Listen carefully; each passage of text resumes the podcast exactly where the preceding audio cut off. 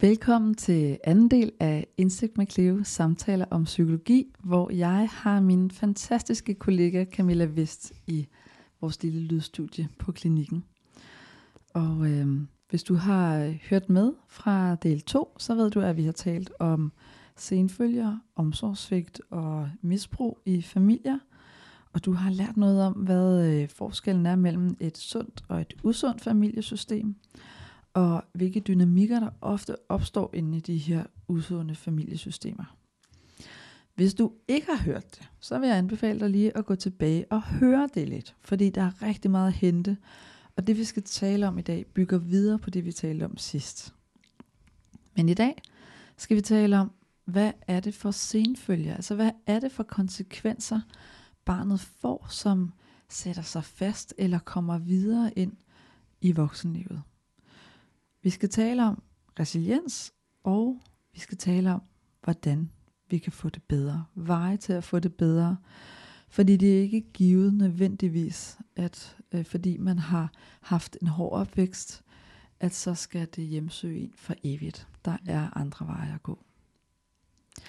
Ja. Så velkommen til Camilla igen. Tak for det, Cleo. Nu er det jo to dage siden, vi optog sidst. Ja. Eller tre, det kan jeg ikke huske. Jeg tror, det er to. Det er to, Ja. ja. Hvordan var det at sidde og tale om de her ting? Har du været nervøs, og hvordan viste det sig at være? Jeg var selvfølgelig spændt inden vores samtale. Nu har jeg ikke Mhm. prøvet at sidde foran øh, podcastmikrofonen før. Jeg synes, det blev en rigtig spændende og relevant, naturlig samtale, som jeg har glædet mig til at følge op på i dag. Mm. Øhm, også fordi det, vi skal snakke om i dag, øhm, selvfølgelig også er tungt, men også lidt mere mundret, øh, forstået på Ja. den måde, at vi jo gerne vil tale om, ja, hvordan man får det bedre, og Mm. tale ind i nogle tal om, øh, ja, hvor mange der faktisk klarer sig rigtig fint på trods. Ja. ja. Jeg har sådan et billede af, at vi har undersøgt, hvad der foregår inde i mørket, og nu Ja. trækker vi ligesom gardinerne fra og lukker lyset ind, Ja, og, og viser vejen til at komme ud på en Ja. måde. Ikke? Ja. Fedt. Ja. Sidste gang, der talte vi om senfølger. Kan du huske det? det er, spørgende ud. det er det, vi skal snakke om i dag. Ja, det er ja, det. præcis. Og, øh, og der listede vi dem bare lige op. Mm. Mm. Så i det her afsnit, der vil vi lige dykke lidt længere ned i, hvad vil det sige, de her senfølger. Ikke? Hvordan fungerer det normale menneske i gåsøjne, og øh, hvad betyder det, når man har hver af de her senfølger for ens øh, almindelige funktionsniveau, hvordan man, hvordan man fungerer i hverdagen, og hvordan man har en, en god nok hverdag øh, med sig selv, med venner, med kærester, med job osv. Mm. Øhm, fordi jeg tror ikke, det er øh, alle ikke-psykologer, der for eksempel ved, hvad affektregulering er. Mm-hmm. Og det er nogle mega spændende emner. Så jeg tænker, at vi lige får de, øh, de øh, almen psykologiske briller på et øjeblik, og lige får, får tale lidt rundt om de her begreber, og hvad det betyder for den enkelte. Hvad tænker du om det? Det tænker jeg er rigtig fint, øh, Ja. og kan give mening på ja, mange planer. Ja. Men allerførst, inden vi dykker ned i de senfølger, som voksne kan opleve, kunne jeg være meget nysgerrig på, øhm, om du har noget forskning eller nogle tal, når det gælder børnene. Altså, øh, hvordan og hvor mange blev påvirket blandt Mm. børnene. Ja, i, øh, i det forrige afsnit, der, der talte vi jo om, at øh, tal skønner, at det er de her 122.000 børn, som vokser op med det. Mm.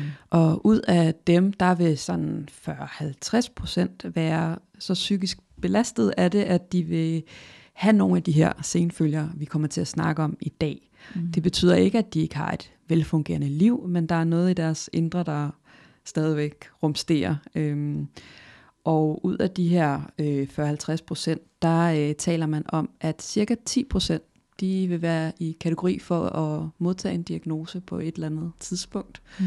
Og det er sammenlignet med øh, kun 5 procent hos børn, der kommer fra ja, såkaldt mere almindelige familiesystemer. Mm. Øhm, så det siger noget om, at øh, der er en risiko for at udvikle øh, en diagnose, øhm, men det siger også noget om, hvor mange der faktisk vokser op og klarer sig rigtig, rigtig fint.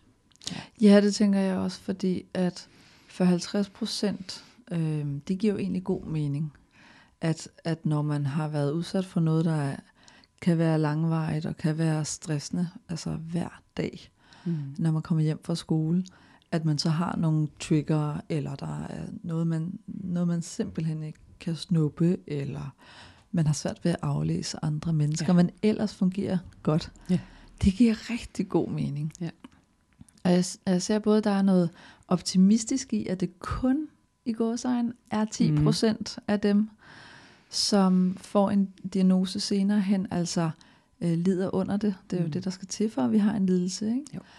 Øhm, og, og samtidig så er det heller ikke overraskende, at det er dobbelt så mange i normalbefolkningen. Mm. Fordi de har jo også været udsat for nogle kodyle stressorer, dem her. Det er nemlig det. Ja, ja præcis.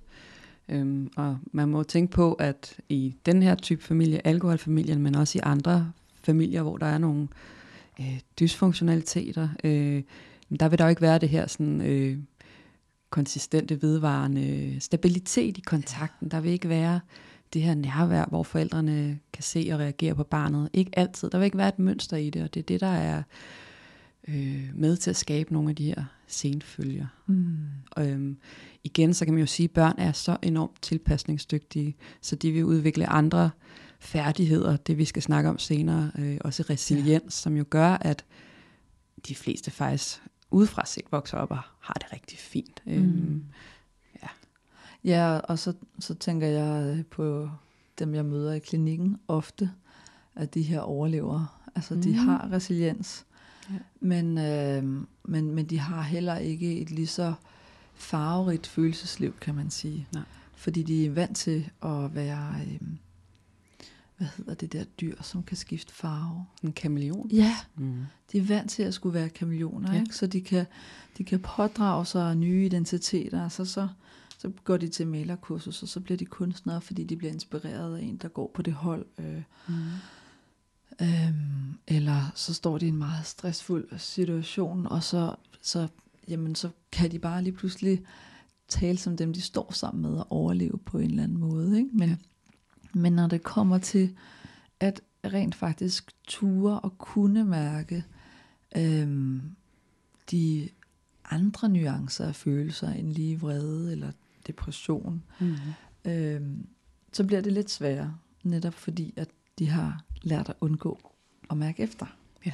Så, så, så det er jo også en, en, der, er en, der er en fin, fin mellemvej, der hedder resiliens, og det er altså det her det sunde menneske, mm. som er velfungerende, som har det godt i dag. Øhm, ja. Ja. ja. Mm. Jeg tænker, det giver rigtig god mening, hvis vi tager fat i hver enkelt øh, scenefølge. Mm. Øhm, taler lidt ind i, øhm, hvordan er den kommet ud fra den baggrund, det der er sket i barndommen. Og så også hiver det hen på et niveau, hvor vi kan tale om, hvordan man kan øh, hvordan man kan se det i voksenlivet. Mm. Ja. Vil det være en god idé? Mm. Ja. ja. Så det jeg har skrevet ned fra sidst, det er effektregulering, mentalisering, relationelle udfordringer, ensomhed i relationen, og en fornemmelse af at være forkert eller skamfuld. Ja, præcis. Mm. Ja.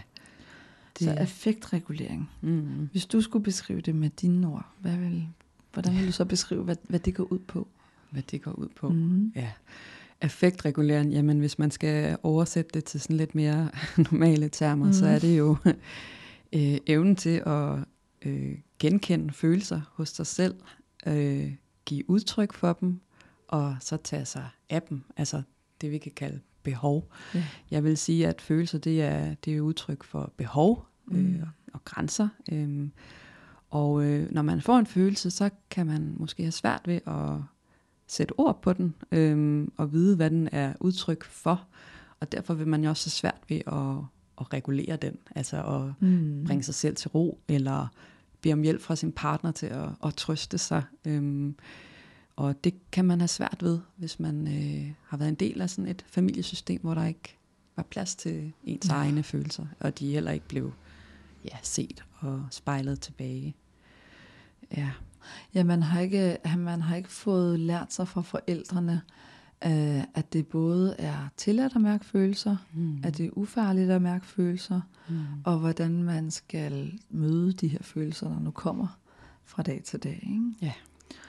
Øhm, og hvis jeg må bygge ovenpå, så, så kan man også sige, at, at følelser og tanker er to forskellige ting. Mm. Tanker er typisk hele sætninger. Jeg tror, jeg har sagt det nogle, nogle gange i podcasten, fordi det er så, så basal, men samtidig så Mm. vigtig viden for, at vi kan i tale sætte vores indre verden. Tanker er, er sætninger.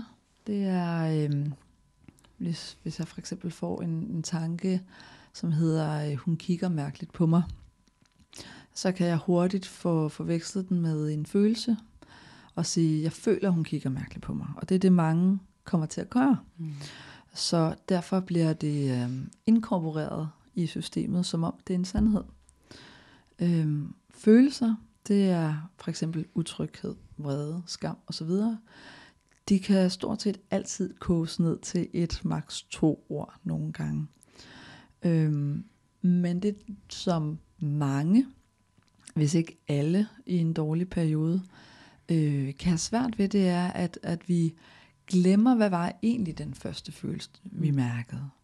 Og så kommer vi til at hoppe direkte over i tanken, som så kan på et splitsekund forvandle sig til en fortolkning, som så kan give nogle sekundære eller sådan nogle, hvad skal man sige, øhm, følelsestanker, der kan være meget intense og meget forvirrende. Og det er især det, jeg ser hos mange, der har vanskeligheder med affektregulering. Ikke? At hvis det er okay, jeg uddyber og giver et eksempel. Mm. Øhm, hvis nu vi siger, at jeg har lavet, det er det eksempel, jeg altid bruger med mine klienter. Hvis nu vi siger, at jeg har lavet en øh, lækker, lækker middag. Jeg har lavet en langtidsstik kylling, jeg har sat lys på bordet, fordi det er date night med min mand. Og jeg har sat kryds i kalender, og jeg har glædet mig i en måned. Fordi nu er det endelig, at vi har tid til hinanden. Øhm, det er situationen. Øhm, og situationen udvikler sig lidt, fordi han skriver en sms med, at øh, han kommer lidt senere hjem, for han er altså lige til fredagsbar med kollegaerne. Mm. Øhm, den første tanke, jeg får, det er jo egentlig, at af, han har glemt vores aftale. Ikke? Men, men mange vil, vil tænke, ej, hvor han nederen. Ikke? De, Mm. de vil tro, at det er den første tanke. Ikke? Eller de vil tænke, ej, han prioriterer mig aldrig. Eller de vil gå endnu længere og tænke, det her, det gør han bare for at gøre mig ked af det. Mm. Øhm, men vi har situationen, vi har den første tanke, og den første følelse vil så være skuffelse. Og det er her, hvor vi tydeligt kan se, at følelser er egentlig sandheder. Fordi når de matcher situationen, Mm. Øhm, så stemmer de også overens med behov og mangler. Ikke? Skuffelse vil være et udtryk for et behov for bekræftelse, nærhed, omsorg. Øhm, men hvis man har udfordringer med følelsesreguleringer, så har man typisk ikke adgang til de sårbare følelser som skuffelse, eller tristhed, eller sorg, øh, at man er blevet såret. Og øh, fordi man er i det her overlever-mode, og fordi man ikke, at, at kanalen for at mærke følelser er tilstoppet, Mm. Øh, så vil man hoppe direkte over til fortolkningerne, typisk. Mm. Og de kan skabe nogle følelser, der er langt mere intense, og et ubehag, der er langt mere intenst. Så her ville det være, hvis jeg gik med fortolkninger og gik rundt i en halv time og tænkte over, hvordan han ellers bare prøver at udnyde mig, og Mm. at han vil mig det ondt, og så videre. Så vil jeg i løbet af meget kort tid øh, opbygge sindssygt meget vrede. Og fordi jeg har så meget ubehag, fordi følelserne er så intense, så vil jeg have lyst til at gøre hvad som helst for at skille mig af med dem. Og det behøver ikke at være særlig rationelt, fordi følelserne er så intense nu, Mm. og jeg har mistet grebet om, at fortolkningerne ikke er sande, men at det blot er fortolkninger. Mm. Så jeg handler som om, at fortolkninger er sandt. Mm. Og jeg handler som om, at følelserne er sande. Så hvad gør jeg, hvis han bare er ude på at ydmyge mig, og han øh, ikke prioriterer mig, og er virkelig, virkelig, virkelig vred på ham, og det er bare dråben? Jamen, jeg skriver da naturligvis en sms med, at nu er det slut. Mm. Jeg gider da ikke mere, jeg slår op.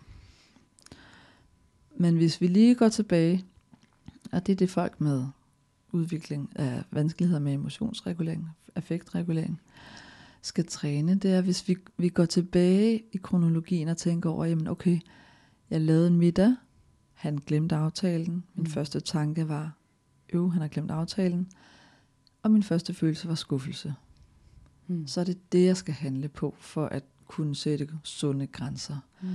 og handle frem for at være impulsiv, og skabe en masse problemer i mine nære relationer. Mm. Ja, det var en meget lang uddybning, ja. men jeg synes bare, det er mm. så spændende et emne, fordi jeg tænker, at det belyser meget godt både, hvad vi tidligere har været inde på, mm. Men også, hvad vi skal til at tale om nu i forhold til relationer. Og ja. Du taler jo om sådan en, en snibbold-effekt, hvor at, øh, ja, det er svært at finde tilbage til udgangspunktet. Øhm.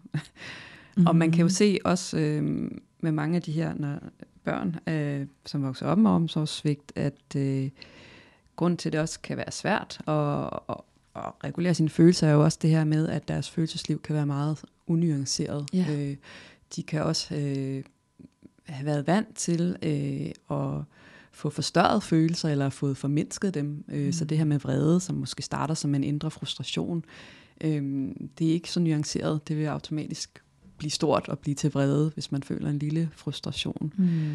Øh, Frustrationstærsken bliver lavere og lavere. Bliver lavere, ja. ja. Eller det omvendte, at man mm. simpelthen undertrykker den. Øhm, og øh, mange vil nok også have fået at vide, at de her såkaldt øh, besværlige følelser som vrede og tristhed øh, ikke har været velkomne. Ja, så man har været vant til måske at skrue op for de ønskede følelser som glæde eller mm. lignende.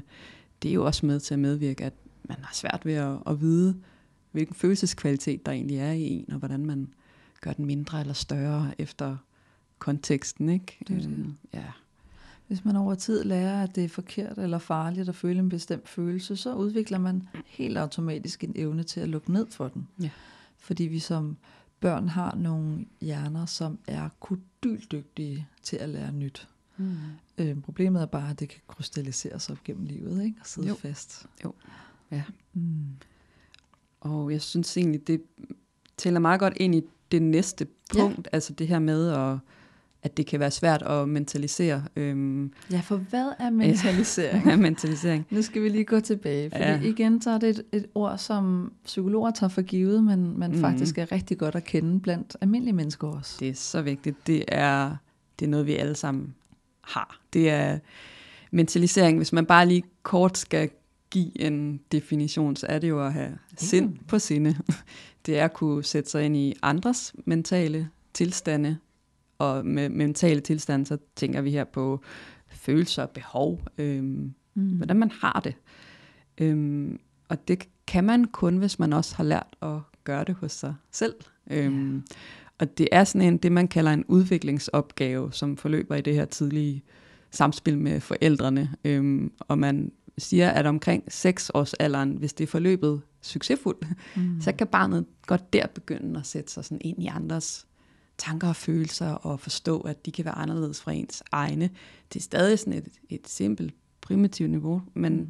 men det vil forløbe i løbet af de her første seks år. Og man siger også, at man kan godt være mere mentaliserende på nogle områder end på andre områder, og man kan udvikle den her evne hele livet igennem. Øhm, men fundamentet, det, det bliver altså skabt ret tidligt. Mm. Ja. Ja, og så tror jeg, at øh, nogen de vil sidde og være sådan lidt i tvivl om, jamen, okay, hvordan adskiller det sig så fra sympati og empati? Øhm, sympati minder rigtig meget om mentalisering, fordi det er evnen til at forstå, hvad andre måtte føle i en pågældende situation. Empati, det er evnen til at føle, hvad andre mennesker føler. Så øhm, hvis jeg for eksempel ser en spændingsfilm, og jeg lever mig vildt meget ind i den, så kan det være, at mit hjerte begynder at banke, og jeg bliver stresset, og uh, så er det empati, jeg har gang i. Og hvis jeg kan læne mig lidt tilbage og tænke sådan, wow, det må godt nok være udfordrende at holde op, så er det sympatien. Og mentalisering, det er så øh, i rigtig høj grad perspektivskiftet, altså evnen til lige at se det fra den anden syn. Og der kan selvfølgelig både være følelser og tanker indblandet omkring det, Men, men, men bare det at, at lave sådan en øvelse, også i terapien, hvor man siger, forestil dig, at du ser det udefra.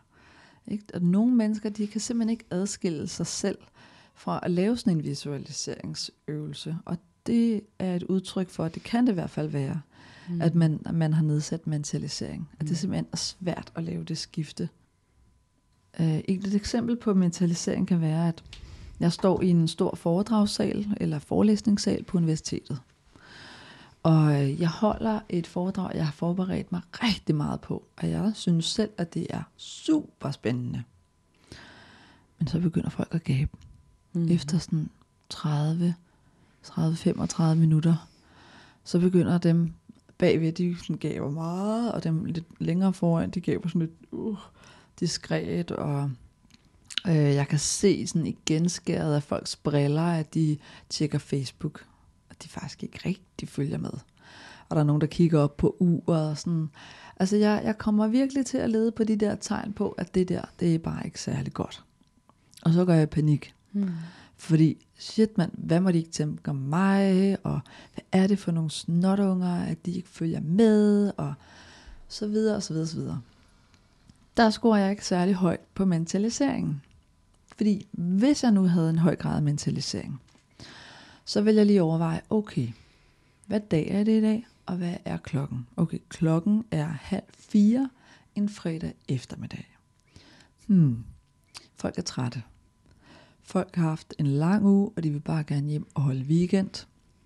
Og det er i øvrigt kun et par uger øh, inden eksamen, det Mm. sidste på semestret. Folk er bumpet og stresset over, hvad de skal til at, øh, at skulle op til. Øhm, og så kan det jo også være, at de kigger på uret, fordi de skal nå et eller andet i den korte pause. Øhm, men i hvert fald, jeg sætter fingrene i jorden og prøver lige at smage på, hmm, hvad kan det her handle om?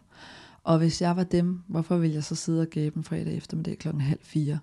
Ah, så giver det lige pludselig mening, ikke? Mm. Og hvis man er i stand til det, hvis man er i stand til at se det fra deres perspektiv, så kan man også endvidere blive bevidst om, hvad man havde gang i før. Mm.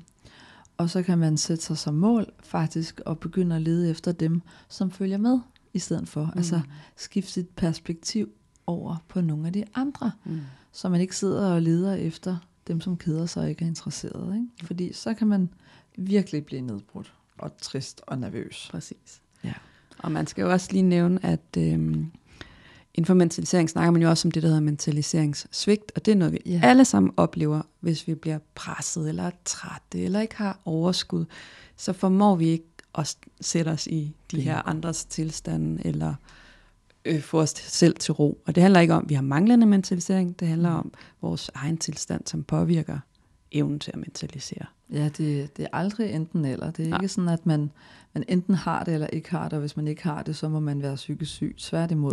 Nej, det, ej, den må man helst ikke øh, ryge ud i. Så. Præcis. Ja. Altså vi ved jo fra forskning, at, at går man ned med helt almindelig stress, altså helt almindelig, ikke? Det, det Ja. kan være voldsomt, Det er det. så har man svært ved at øh, prioritere, man har svært ved at afløse ansigter også. Ja. Ens empati falder, og ens mentalisering falder. Ja. Og det er jo noget, der kan ske for os alle sammen i perioder, også Ja. bare hvis vi er presset eller i underskud. Ja. Så er mentalisering noget af det første, der ryger. Ja. Eller falder. Og for barnet er det jo også sådan en, øhm, en sprogliggørelse af indre tilstande, og det er jo det, der også kan være med til at øh, forklare det her med affektregulering. Det hænger jo sammen, hvis der er nogle mm. øh, oplevelser og følelser, man ikke får mentaliseret og spejlet af forældrene, så får man heller ikke det her sprog for det, og de forskellige nuancer, der er i det. Og, og det er derfor, man kan have områder af sit liv, hvor man har sværere ved at mentalisere, når man så Mm. bliver voksen, hvis man kommer fra familier med ja, den type emotionelle omsorgssvigt. Det er jo lige præcis det. Ja. At, at, øh, at se mor komme ned i øjenhøjde og sige, jeg kan se, du er rigtig ked af det. Ikke? Hun sætter ord på det, hun mentaliserer. Ja. Hvorved barnet lærer at affektregulere ja. og gøre på samme måde over for andre mennesker senere hen. Ikke? Ja. Ja. Mm. Øhm, så affektregulering og mentalisering er jo med til at, at støbe det her fundament for de her kerneantagelser, vi har om Ja. samspillet med andre. Øhm, det man jo i tilknytningsteorien kalder arbejdsmodeller for, Ja. for samspil med andre. Mm. Øhm, at mønstret i de her interaktioner, man har haft tidligt, øh, danner nogle skabeloner for, hvordan er det at indgå i nære relationer med andre. Mm. Øhm, og, Ja. ja. Hvordan, hvordan, hvem er jeg? Hvordan ser jeg mig selv? Hvordan ser jeg andre? Og hvordan ser jeg mig selv i forhold til andre? ja. Mm. Og hvordan møder andre mig, når jeg Yes. er ked af det, når jeg er glad, når jeg er de her forskellige tilstande, vi kan være i. Og der kan vi jo have lært noget forskelligt. Præcis. Ja. Og så vil jeg byde ind med, at, at har man haft en, en stressende, omsorgsvigtet opvækst, hvor at mentalisering og, og øh, god empati og affektregulering ikke har været til stede. Jeg tror også, vi nævnte det sidst, men, men det her kerne selv, fornemmelsen af, hvem er jeg, Ja. kan være meget skrøbeligt. Ja. Og- Også i, i forhold til at kunne mærke egne følelser, for eksempel. Ikke? Så når kernecellet er meget skrøbeligt, så bliver vi jo nødt til at lede efter nogle andre signaler i vores omverden. Ikke? Mm. Altså vi søger vores opmærksomhed ud til for at mærke os selv. Så mange vil opleve, at de bliver overoptaget af, hvad de tænker om andre, Mm. og tanker om, hvad andre måtte tænke om dem. Mm.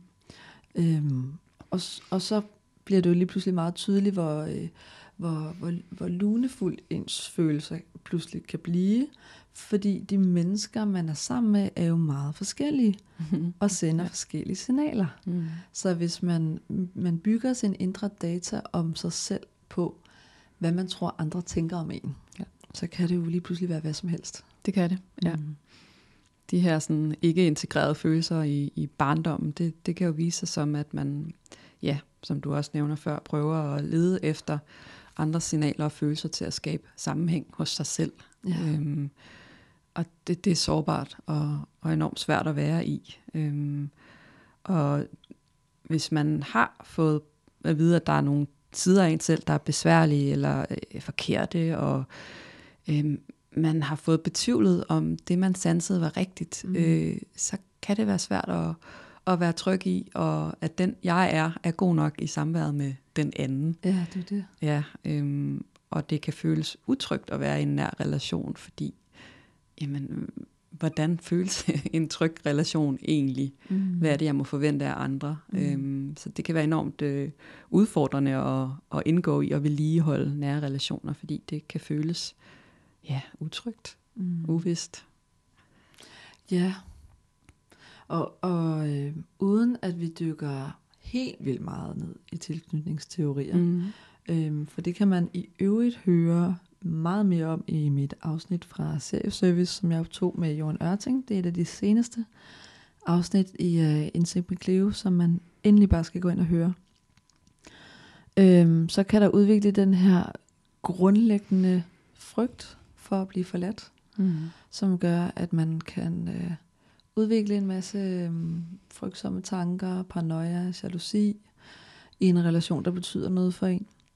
Og man har virkelig ikke lyst til at mærke den her sårbarhed i, at der er en risiko for, at vedkommende forlader mig. Så man øh, kommer ubevidst til at øh, lashe out, blive vred, eller tage det hele ind, eller indrette sig over, øh, indrette sig efter den andens behov, øh, glemme sig selv. Mm. Det kan også være, at man har en grundlæggende antagelse om, at jeg er ikke god nok, punktum. Andre vil mig ikke. Ja. Øhm, så så der, der bliver det mere en form for øhm, manglende tillid til, at andre alligevel ikke vil mig. Mere end at det bliver en frygt. Ikke? Mm. Og det, det kan jo have mange farver. Det kan det. Ja. Om, man, om man bliver meget dramatisk og opsøgende, eller om man holder mennesker og følelser på en armslængdes afstand, og aldrig rigtig lader nogen komme ind. Mm. Eller øhm, især når vi snakker om svært omsorgsvigtede børn, øhm, om det føles direkte farligt Mm. at lade nogen komme indenfor. Ja. Og man derved øhm, skubber dem voldsomt væk, eller sviner dem til, eller lige pludselig bare forsvinder Ja. ud af det blå. Ikke? Jo. Og det er det, vores tilknytningsteorier handler om. Ja. Ja. Man kan sige, heldigvis er der en, en overvægt af os sikkert tilknyttet. Hvilket jo stemmer meget godt overens med øhm, de statistikker, du serverede for mig mm. Før. Ikke? Mm. At de fleste af os, ja, vi har udviklet, eller vi har oplevet enkeltstående svigt. øhm, på må og få. Mm. Men, men grundlæggende har vi en tillid til, at andre mennesker er gode og vil os det godt. Vi har en tro på den eneste ene, og vi grubler ikke så meget over jalousi, Mm. eksempelvis. Ja. Men det var lige en ekstrem hurtig lynindføring i en meget, meget, meget stor grundlæggende psykologisk teori. Ja. Men jeg tænker, det kan være meget godt til det næste, vi skal tale om, nemlig det, hvor vi nævnte relationelle udfordringer. Så hvad kan det være for nogle udfordringer, Camilla? Vi, vi har jo lidt talt ind i det med, at man kan synes, det er ja, udfordrende udtrykt øh, at indgå i og vedligeholde nære relationer. Og det kan også handle om den ensomhed, man kan føle i de her nære relationer, fordi hvis man vokser op i en familie, hvor man skal holde en hemmelighed for døren og øh, fortrænge øh, følelser hos sig selv, øh, så vil man højst sandsynligt også tage det med ind i, i andre relationer. Der er dele af mig, som jeg ikke kan vise til andre, fordi de er forkerte. Det er, det er noget, jeg ikke har fået i talsat og øh, realitetstestet i min nære familie. Så hvordan skulle det kunne gælde i andre relationer? Øhm, og det kan skabe en, en følelsesmæssig distance, som gør, at man aldrig sådan helt kommer tæt på hinanden. Øhm, og det kan jo være med til at være sådan en, en selvopfyldende profeti. Andre vil mig ikke, fordi jeg er forkert. Øh, så derfor viser jeg ikke mig selv. Og det kan jo så gøre, at andre tager det som en afvisning af en, øh, eller af dem. Øhm, eller at de simpelthen føler, at, at der er for stor distance. Jeg, jeg kender ikke dig. Jeg kan ikke Mm. mm. fornemme helt, hvem du er.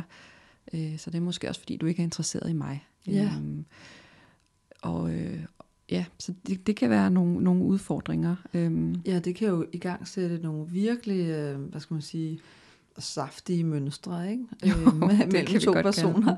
ja. Fordi hvis den anden er, er utilgængelig og ikke rigtig er der, og man ved ikke rigtig, jamen, hvad har personen lyst til? Ja. Vil personen mig? mm. Så trigger det jo en frygtelig masse usikkerhed inde i sig selv og i relationen. Mm. Selv hvis man er sikkert tilknyttet. Det ikke? Ja. Så bliver man faktisk mere og mere ængstelig og har Ja. behov for svar. Ja. Øhm, og så kan man sidde fast i et meget klassisk mønster, der hedder, at den ene, den, den ængstlige, utrygge, opsøger. Ja. den undgående, som, som faktisk ikke vil være undgående, Mm. men, men på mange områder heller ikke kan mærke følelserne, Nej. ved ikke, har ikke taget stilling til. Ja.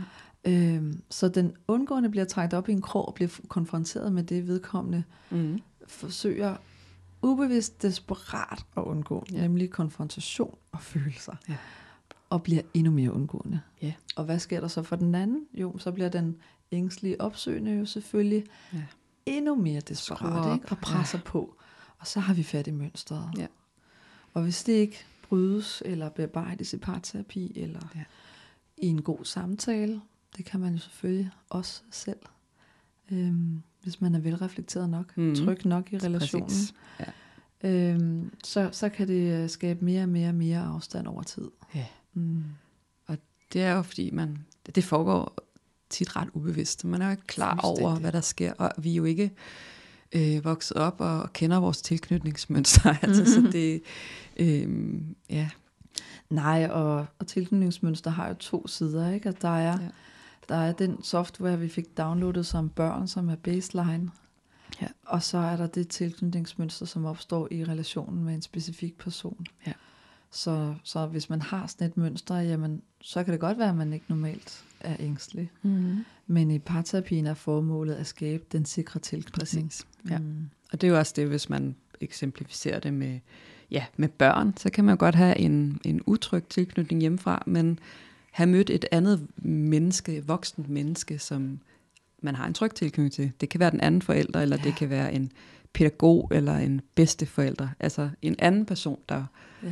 viser en, øh, hvordan en, en sund relation også Ja. kan være. Onkler og naboer og tanter er virkelig guld værd her. Ikke? Ja. En voksen kontaktperson. Ja. Ja. Det ved vi jo også er en beskyttende Præcis. Faktor for øh, socialt udsatte børn. Det er det, ja. Mm. Ja. Hvis det er okay, så vil jeg lige lade os sidespring. Mm. Mm. Fordi at øh, i sidste afsnit, der talte vi jo en del om psykisk vold Mm. også.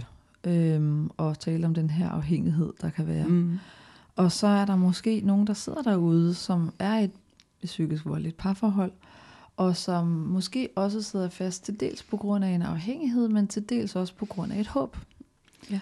Et håb om, at jamen, måske kan jeg redde ham, måske kan vi gå i parterapi, måske har han bare en undgående tilknytningsstil, mm. eller en ængstelig tilknytningsstil, fordi han er godt nok jaloux ja. eller mistroisk. Og, øh, og der vil jeg komme med en øh, pessimistisk, men meget frisættende nyhed. Fordi når vi taler om dem, som er svært omsorgsvigtet, og som simpelthen fungerer anderledes end os andre, øh, så er de ofte nærmere over i den, der hedder den desorganiserede tilknytning. Fordi alle med en desorganiseret tilknytning har været udsat for øh, omsorgsvigt i større eller mindre grad. Det er selvfølgelig ikke alle omsorgsvigtede, der udvikler en desorganiseret tilknytning, og det er det, vi taler om i dag med mm. resiliens. Men øh, hvis man er partner med en, med en desorganiseret tilknytning, så er det stort set umuligt for et almindeligt menneske at ændre den tilknytningsstil mm. ved at være i parforhold med personen. Det er noget langvarigt, svært arbejde, som man skal gøre med en professionel. Mm. Øhm, og det siger jeg for simpelthen at, øhm, at dræbe noget håb med det formål at sætte dig selv fri fra at skulle redde ham. Mm.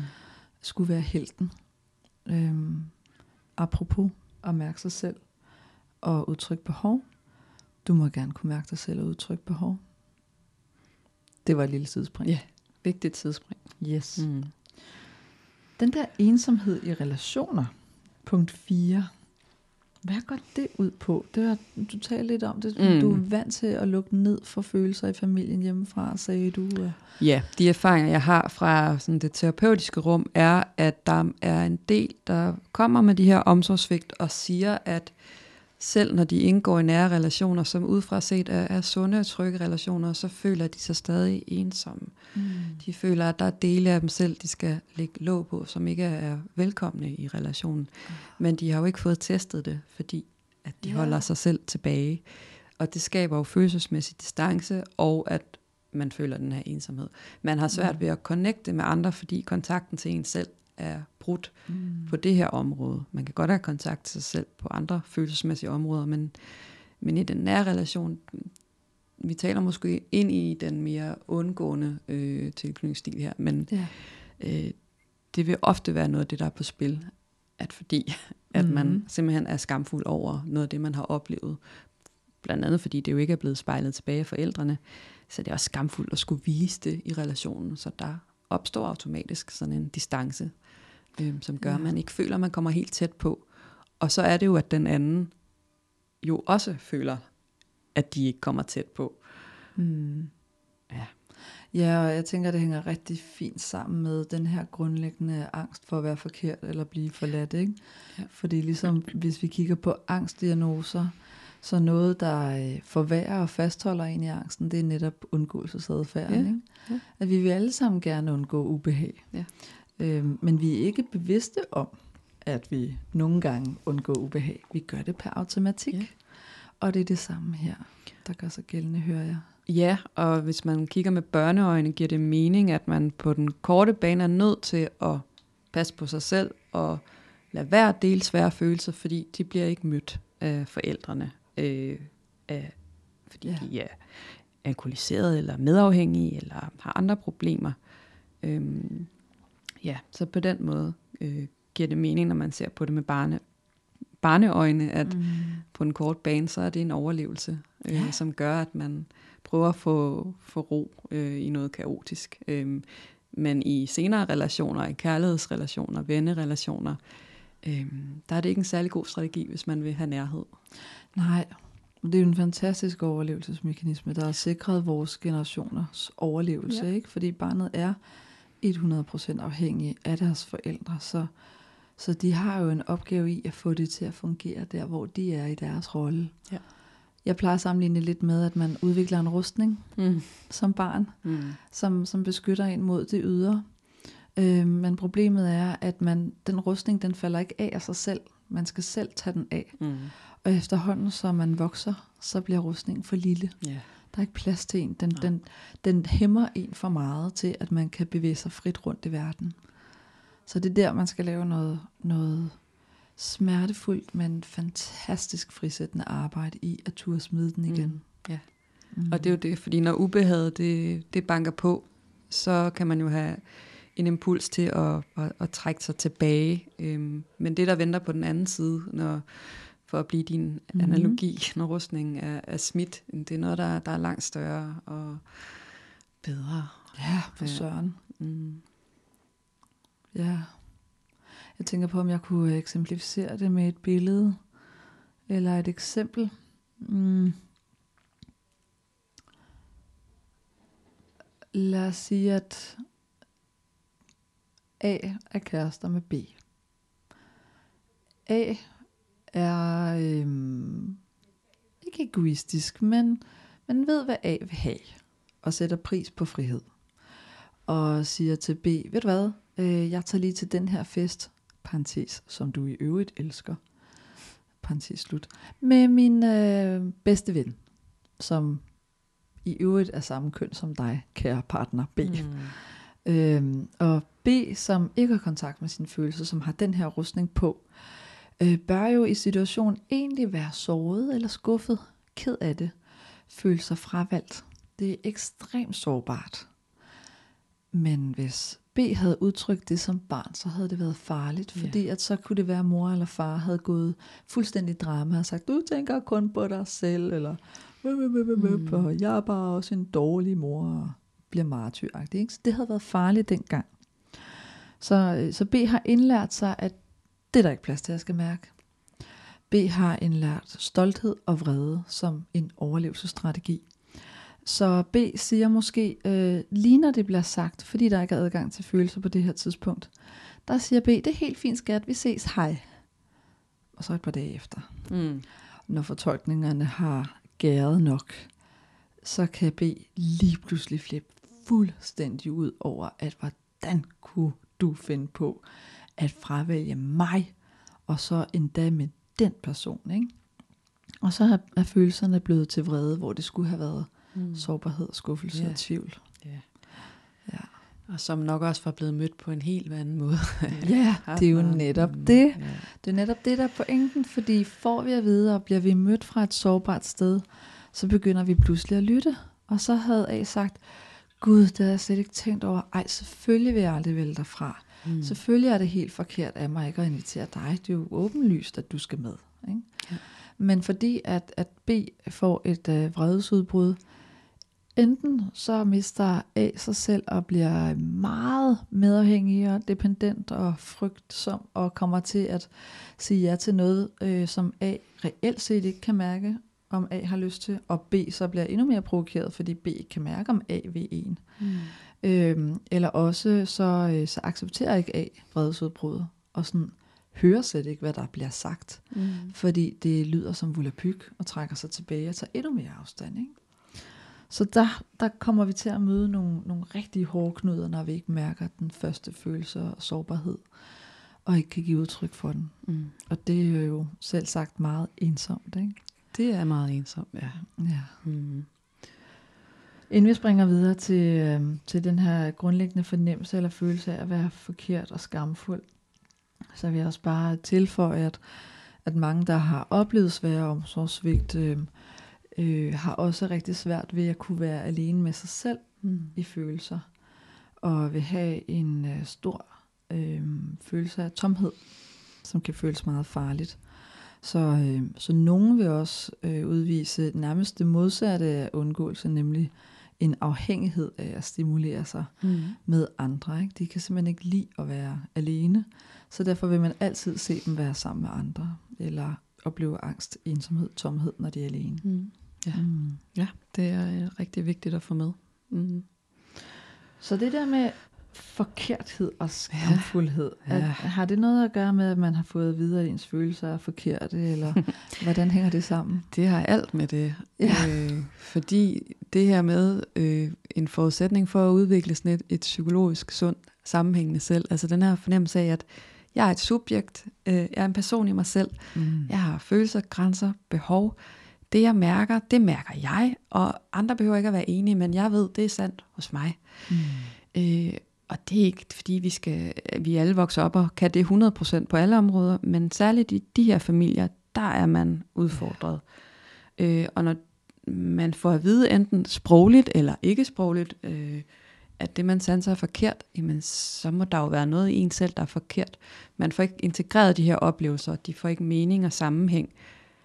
Så når det ikke passer, og når mine nære omsorgspersoner ikke engang kan bekræfte det, så er det jo mig, der er forkert. Mm. Vi snakkede også i sidste afsnit om barnets kognitive umodenhed, ja. øhm, og det her med at, at henføre uforklarede øh, oplevelser til noget, der er ja, grundlæggende forkert i en selv. Mm. Så det kan forstyrre ens fornemmelse af sig selv, øh, og øh, bidrage til ret svære skamfølelser. Ja. Øhm, og når vi snakker skam, så må vi huske på, at det er, det er sådan medfødt i vores system. Der er, øh, det kan give mening at skelne mellem det, vi vil kalde sund skam, og så er der en mere destruktiv skam. Øh, hvor den sunde skam, den har vi med, fordi den skal markere nogle grænser. Altså, mm. det, øh, den er med til at regulere øh, oplevelsen af os selv, og i samspillet med andre om, hvad, hvad, hvad er rigtigt og forkert, hvad gælder inden for de her normer i familien og i kulturen, i samfundet. På den måde skam mm. socialiserende.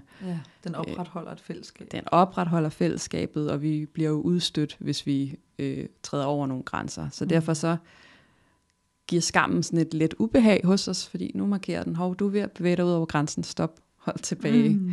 Øh, på den måde er den faktisk sund. Øhm, men der, hvor den øh, bliver usund, det er netop i det her samspil, hvor man jo ubevidst eller bevidst for at vide, at, at det, man føler, det er forkert. Så derfor må man selv være ja. forkert. Det er skamfuldt, og det er med til at forstyrre fornemmelsen af at være det her sammenhængende selv. Ja. Der er for stor diskrepans, øh, altså uoverensstemmelse mellem øh, forventninger om, hvem jeg er og vil være, og så den, jeg reelt er. Mm. Øhm, så på den måde kan skammen blive meget sådan altomsluttende og ødelæggende for, ja. for fornemmelsen af at være sig selv. Og det gør jo, at man føler sig forkert. Og, ja.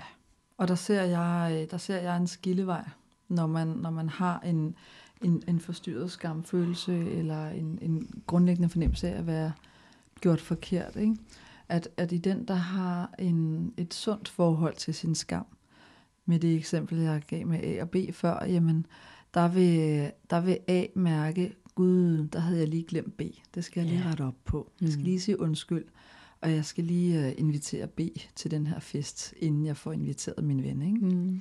Men, men hvis man har et, uh, et usundt forhold til skam, så kan man gå en af to veje. Den ene er, at man kommer til at øh, internalisere det, ikke? og det har at gøre med depression også, at man simpelthen lynhurtigt fortolker, Gud, jeg er verdens værste menneske. Mm. Hvordan ja. kunne jeg finde på det? Ja.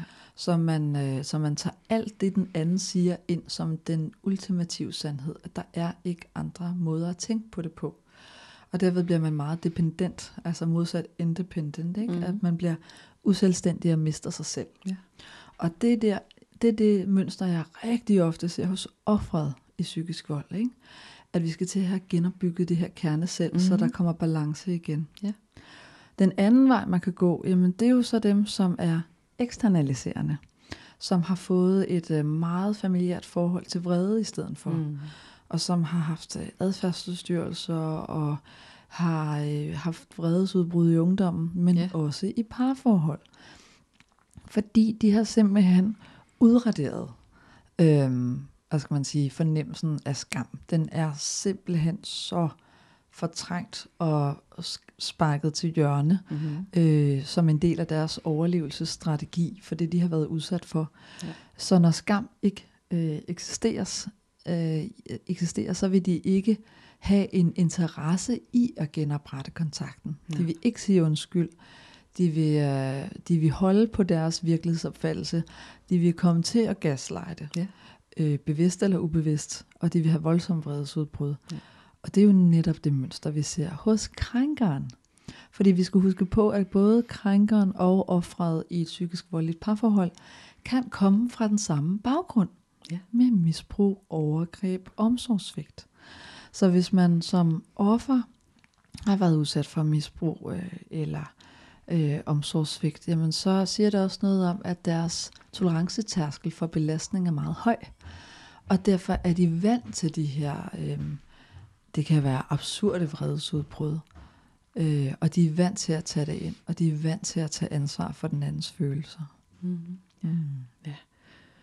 Der sker sådan et brud i det, man kunne kalde sådan øh, den narcissistiske oplevelse af sig selv. Mm. Øhm, fordi narcissisme i, i små doser er jo øh, fint. Det er med til at, ja. øh, ja, at rette opmærksomheden ind af og mærke vores grænser udad til. Men den og vi kan skal blive... have den med fra barndommen. Ja. Det er den, der skal være plads til nemlig. Præcis, det er det, der gør, at vi bliver det her selv. Ikke? Ja. Øhm, men, men med skammen, den øh, er ikke eksisterende, eller man har trådt over grænsen for mange gange, så sker der et brud i, mm. i den her udvikling. Ja. ja. Man siger i den øh, psykodynamiske teori, og det er ikke forskningsbaseret, det er jo en teori, mm. fordi at øh, sådan var det dengang, før 80'erne, at, øh, at man har en, en narcissistisk periode op igennem barndom ja. og starten af ungdommen, hvor at man netop skal lære sig at udtrykke behov, ja. og kun være orienteret i andre behov. Og så ved 3-4 års alderen begynder man så at blive interesseret i, jamen, hvem er andre, og hvordan ja. får jeg det til at virke med grænser og ja. så videre. Ja. Men, men har man, øh, teorien er, at, at har man ikke haft muligheden for at være i den narcissistiske periode, hvor ja. at der er plads til at udtrykke behov og blive mødt på sine behov, ja. Jamen så lærer barnet at lukke fuldstændig ned for sig selv. Ja. Og så er det mor eller far, som er det narcissistiske centrum, hvilket hænger rigtig godt sammen med det, du fortalte i del 1. Ja. Og så bliver det bare forsinket i stedet for. Ja. Fordi den narcissistiske periode skal vi alle sammen igennem på et tidspunkt. Ja. Så, så den, den, den kommer typisk frem, når vi flytter hjemmefra, hvis vi er omsorgsvægtet. Ikke? At så mm. har vi en periode, hvor vi æder pizza hver dag, og sådan virkelig overkompenserer for det tabte. Ja. Ja. Og så skulle det gerne gå i sig selv. Ja. Ikke? Hos den resiliente går det ligesom i sig selv, og man vender blikket ud af ja. igen. Men øh, hos andre vil det krystallisere sig og sidde fast. Og så ja. har vi de narcissistiske personlighedstræk med ja. være selvcentreret, overfladiske, ikke kunne tale om følelser, føle sig som et martyr eller en offer, mens man i virkeligheden er ret krænkende, og så videre, så videre. Ikke? Ja. Så det er også derfor, vi taler om, at, at de her træk hos den narcissistiske øh, personlighedsstruktur, det kan virke meget barnagtige Præcis. og infantile, ikke? fordi tolerancetærskelen er meget lav og deres forhold til følelser er, er helt eller delvist ødelagt. Mm. Mm. Ja, store, kaotiske. Og jeg tænker på øh, min egen dreng på to og et halvt. Ja, og forestiller ham som 20-årig. ja, men det han gennemgår lige nu er jo det, man i gamle dage ville kalde trodsalderen. Han er i mm. selvstændighedsfasen, og... Øh, Øh, hvis ikke man har viden om børns udvikling, vil man jo kalde ham enormt manipulerende og selvcentreret. Ja. Det er hans behov, der er i fokus, og de bliver meget hurtigt store, de her behov. Øh, og det er enormt svært at rumme som forældre. Øh, og øh, nu er jeg jo psykolog, men jeg er også bare mor, og det er heller ikke altid, jeg kan rumme det. Men de mm. fleste gange prøver jeg at møde mit barn. Hvis jeg nu havde et alkoholproblem, eller var yes. optaget af mig selv af andre årsager, vil jeg helt sikkert ikke kunne rumme ham Nej. og de store følelser. Øh, og så vil jeg måske komme til at kalde ham manipulerende, eller selvcentreret, eller besværlig, eller jeg kan stadig godt tænke de her ting, men, men jeg holder dem for mig selv, fordi jeg ved, det er noget, han skal gennemgå. Og hvis jeg nu var en forælder, der havde nogle udfordringer, vil jeg måske mm. ikke have det overskud. Og der vil jeg jo kunne medvirke til den her præst i hans ja. narcissistiske udvikling, øh, hvis vi må kalde den det. Øhm, men ja, det er i hvert fald meget aktuelt. Ja, og de fleste, som, øh, som har et, et alkoholmisbrug som forældre, og som måske selv kommer fra et omsorgssvigtet hjem, vi kan jo godt antage, at de har nogle udfordringer med affektregulering. Mm-hmm. Fordi man, man oftest i hvert fald drikker alkohol for at bedøve noget, eller undgå ja, ubehag. Ja. Øhm, så hvis barnet øh, har et hysterisk anfald, så kan man på grund af vanskelighed med affektregulering, som vi var inde på før, få så meget øh, følelsesmæssigt ubehag, at man får impuls til at gøre hvad som helst for at fjerne ubehaget. Og hvis det er et barn, der skriger foran en, jamen så er det barnet, man fjerner. Fordi at man, man ikke har det mentale overskud, og man er også beruset. Ja. Og, mm. og, og det er der, hvor vi ser, jamen så kommer der skilt ud, eller så bliver de sendt ind på værelset flere timer, eller endnu værre, ikke? bliver låst ind i et skab, et eller andet, for simpelthen at fjerne det, fordi man kan ikke, man kan ikke tåle det, Nej, kan ikke i, sin, i det. øh, i sin narcissisme og sit, sit underskud. Nej. Det, Mm. ja. ja, så det, det er i hvert fald et voldsomt eksempel på, hvordan det kan udspille sig. Ja. Ja, Nu vil jeg øhm, lige lave en, et lille underkapitel, der hedder selvforstyrrelse, og så tænker Mm. jeg, at vi skal skynde os og lukke lyset ind og åbne gardinerne. ja. Øhm, men bare for at opsummere, affektregulering, nedsat affektregulering, mentalisering, udfordringer i relationer, ensomhed i relationer, og en grundlæggende fornemmelse af at være forkert eller føle sig skamfuld. Det er det, som øh, er bestanddelene i øh, det, man kan kalde for en selvforstyrrelse. Hvis man, øh, hvis man har alle de her fem punkter. Det er jo ikke alle omsorgsvigtet, der har alle fem. Og det er jo øh, forskellige grader på et kontinuum. Man kan have mere eller mindre udfordringer i nogle af de her områder. Øhm, og selvforstyrrelse kan lyde voldsomt, men det er ikke en decideret diagnose som sådan. Du kan ikke slå den op, fordi det er et, øhm, et syndrom.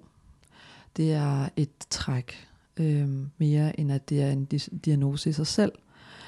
Og med det vil jeg både sige, normale, velfungerende personer uden en diagnose eller en lidelse, kan sagtens have en form for selvforstyrrelse eller et forstyrret selv, og alligevel fungere rigtig godt i hverdagen.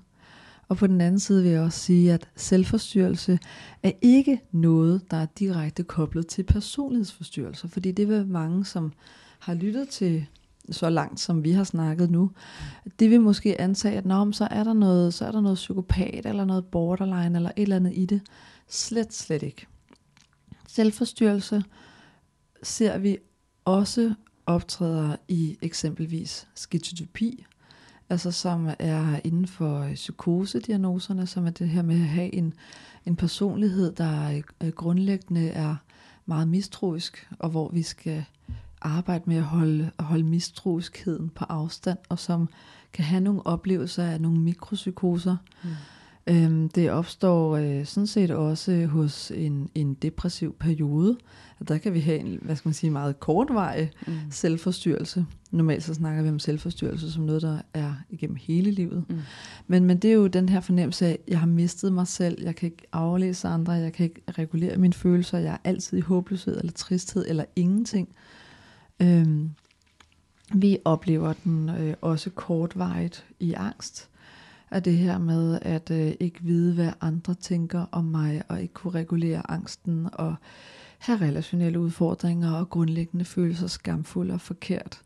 Ikke? Så der har vi også en, en meget kortvarig øh, mm. selvforstyrrelse i gåseøjne, Ja. ja. igen, fordi det er selvet, der er forstyrret. Så det er kronisk. Øh, vi oplever det også øh, hos øh, autisme.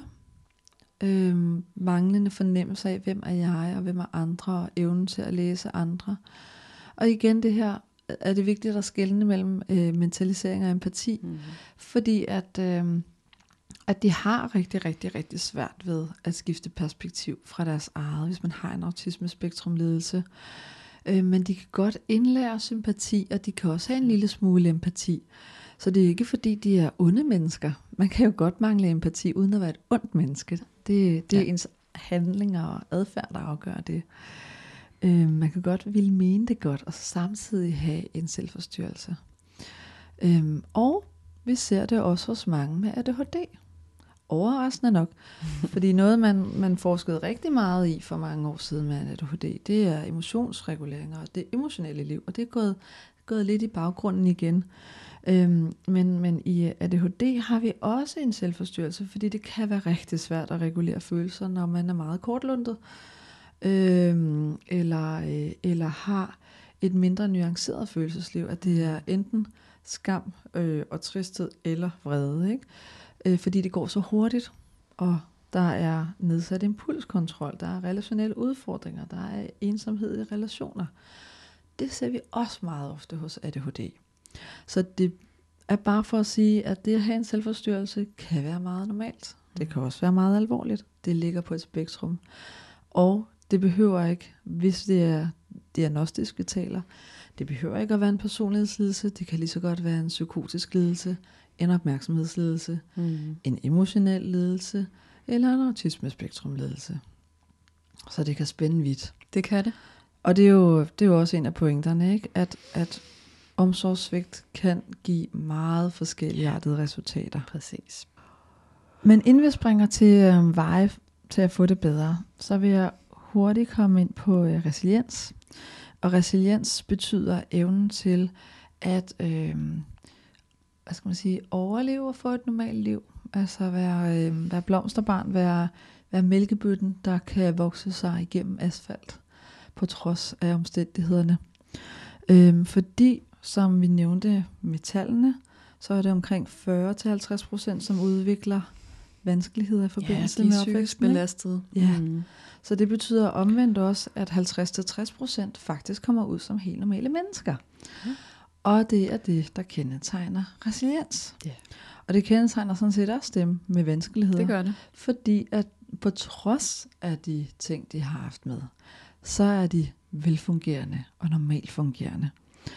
Og, øh, og jeg synes, det er en vigtig pointe at komme ind på, fordi der er øh, lidt en, en misforståelse eller en tro i samfundet for tiden om, at trauma er lige med Mm. konsekvenser af psykisk sygdom. Ja.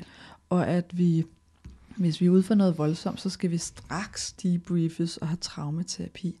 Men vi skal bare huske, at forskellige oplevelser påvirker os vidt forskelligt. Mm. Nogen kan, kan få et traume af at, øh, at, øh, at blive væltet på cyklen af en bil, men alligevel være okay. Altså Mm. et chok, men ikke noget, der har fysiske konsekvenser resten af livet.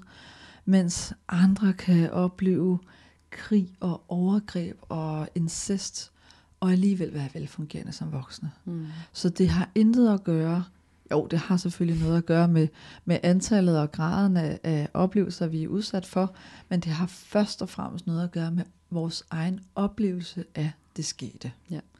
Og det er her resiliens kommer ind i billedet, fordi det vi ved fra forskning med dem, som, øh, som har en høj grad af resiliens og klarer sig godt, de er blandt andet i stand til at kunne adskille sig selv og det, der skete, Mm. øhm, fra deres historie om sig selv og hvem jeg er. Øh, så hvis man har været mobbet op gennem sin barndom, og man tilskriver det rigtig mange af ens personlighedstræk og siger, at det er fordi, jeg blev mobbet, Ja. så kan det faktisk være, være med, øh, det kan være afgørende for, hvor meget man reelt bliver mobbet, altså hvor, hvor meget man bliver skadet af den mobning, der er sket. Fordi fortællingen om det, der skete, er bidragende til den øh, psykiske smerte, som man blev udsat for. Så har man, øh, er man blevet eksempelvis mobbet, men, men kan træde et skridt tilbage og se det udefra og sige, jamen det var det, der skete dengang. Mm. Det har ikke noget at gøre med mig. Det er et minde. Jeg vil gerne videre nu. Jamen så vil graden af den psykiske smerte og konsekvenserne af den mobning faktisk også være det mindre.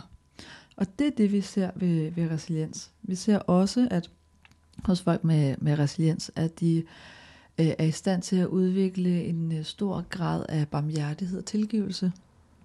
Igen det her med at ligesom sætte en krølle på øh, og, og adskille sig selv fra mm. Mm. det, der skete. Ikke? Og sige, jamen det skete, det er forfærdeligt, Ja. ja. øh, men nu, nu vil jeg gerne give slip. Nu vil jeg gerne, hvis ikke man er i stand til at tilgive, så i hvert fald bare at komme videre på en eller anden måde. Og det sidste, som vi også ser hos dem med en høj grad af resiliens, det er, at de er i stand til at zoome ud, og ofte kan se øh, ting ud fra et større perspektiv. Altså de kan se sig selv i verden, de kan se sig, at andre også lider, øh, at det er normalt, øh, og de er i god kontakt med, jamen hvad er vigtigt for mig i mit liv? Hvad vil jeg gerne bidrage med til verden?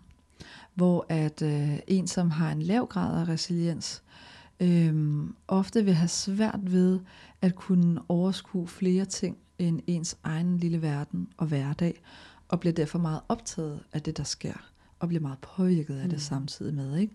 Så det er den her evne til at trække sig tilbage, øh, parkere det, Øh, ikke tage det ind som et narrativ for en. Ikke lade sig definere ud fra det. Øhm, og have fat i det større perspektiv og værdier, mm. der er med til at skabe resiliens. Eller det er i hvert fald det, vi ser hos folk med resiliens. Så nu skal vi have blikket over på dig, Camilla, fordi hvordan stemmer det overens med det, du ved om, hvordan man kommer videre? Er der noget, der matcher her? Øhm, ja, det må man sige, at der er. Øhm, og øh, der er jo også blevet lavet nogle, nogle større sådan, undersøgelser om, øh, hvis vi tager øh, vender blikket mod øh, den type familie, vi har snakket om i dag, alkoholfamilien, hvor man kan se, jamen, hvad er det, der gør barnet sårbart for ikke at, at kunne gøre nogle af de ting, du nævner her, øh, og hvad er det, der medvirker til at opbygge resiliens hos barnet. Fordi resiliens er ikke nødvendigvis noget, vi fødes med. Det er Nej. noget, der vokser med øh, modstand blandt andet, men også med øh, nogle faktorer på, på et individuelt øh, niveau. Der mm. øh, ser man blandt andet, jamen, at øh, hvis man kommer fra en familie med alkoholproblemer, øh, vil man klare sig bedre, hvis man er ældre, når alkoholproblemet indtager, øh, indtræffer ah. i familien. Som blandt andet har noget at gøre med den her øh, kritiske udvikling, vi gennemgår i de første leveår, øh, og det her med øh, barnets kognitive modenhed. Så hvis det er et ældre barn, øh, 10-12 år, vil det jo godt forstå, at det ikke er barnets skyld, at forældrene drikker øh, i de fleste tilfælde. Mm. Øhm, og de har også muligheden for måske selv at lave mad til sig selv, eller gå over til en veninde, eller sådan. Der er ikke den samme afhængighed. Der er ikke den samme afhængighed, nej. Og så kan man jo sige, at de eksempler, du nævner nu, det kan jo være øh, beskyttende i sig selv at gøre det, men det kan også være udtryk for, ja, man tager noget overansvar. Mm. Men, men ja, man har nogle andre muligheder, fordi man, man er ældre. Øhm, og så har det jo også noget at gøre med... Øh, sådan intrapsykologisk perspektiv, altså IQ har også noget at, at sige, altså ja, øh, medfødte faktorer, og hvilket øh, temperament man, man er født med, hvordan man, mm. man indgår i, øh, om det er et fleksibelt, øh, optimistisk temperament, man har mm. med. Øh, det kan jo godt blive påvirket af opvæksten, men man siger i hvert fald inden for sådan udviklingspsykopatologisk forskning, at, at temperament og, og IQ, det er jo det er noget medfødt. Det giver jo ja. god mening, fordi det viser noget om, om man er i stand til at kompensere, mm-hmm. og man er i stand til at udvikle andre strategier ja. end, end det reelt automatiske, ja. som både kan være øh, farligt i forhold til overlevelse, ja. øh, men også i forhold til, om man internaliserer de her ja. usunde mønstre og vaner, ikke? eller man ja. kan adskille sig selv og sige, at min mor er underlig, så nu udvikler jeg ja. nogle strategier, så jeg ikke får problemer med hende. Ja. Velvidende, at jeg har et andet perspektiv. Præcis. Ja. ja. Og i forældre-barn-relationen, der er det selvfølgelig det her tilknytning. Altså, hvis man er trygt tilknyttet, om det så er til, til den ene eller den anden, eller begge forældre, jamen så er man også, øh, det er en medvirkende beskyttende faktor til resiliens, en mm. tryg tilknytning. Øhm, og så har det noget at gøre med dynamikken også, at det er en øh, tydelig forældre-barn-relation, hvor at barnet kan mærke, at forældrene er forældrene, og forældrene har ansvaret.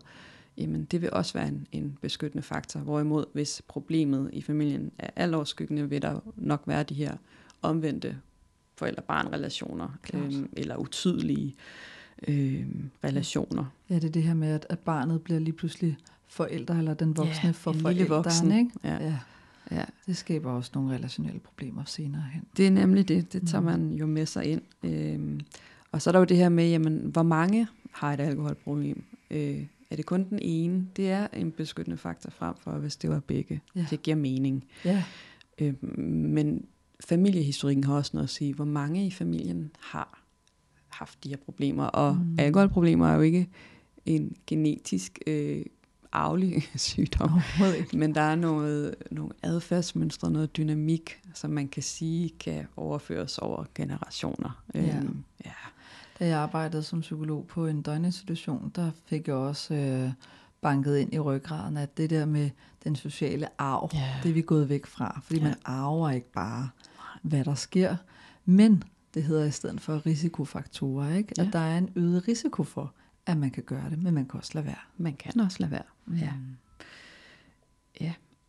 Øhm, og så er der jo også det her, jamen er der andre problemstillinger i familien? Altså hvor mange problemer er det, vi snakker om? Er der ud over afhængighed øh, psykisk vold? Er der psykisk sygdom? Er der Mm.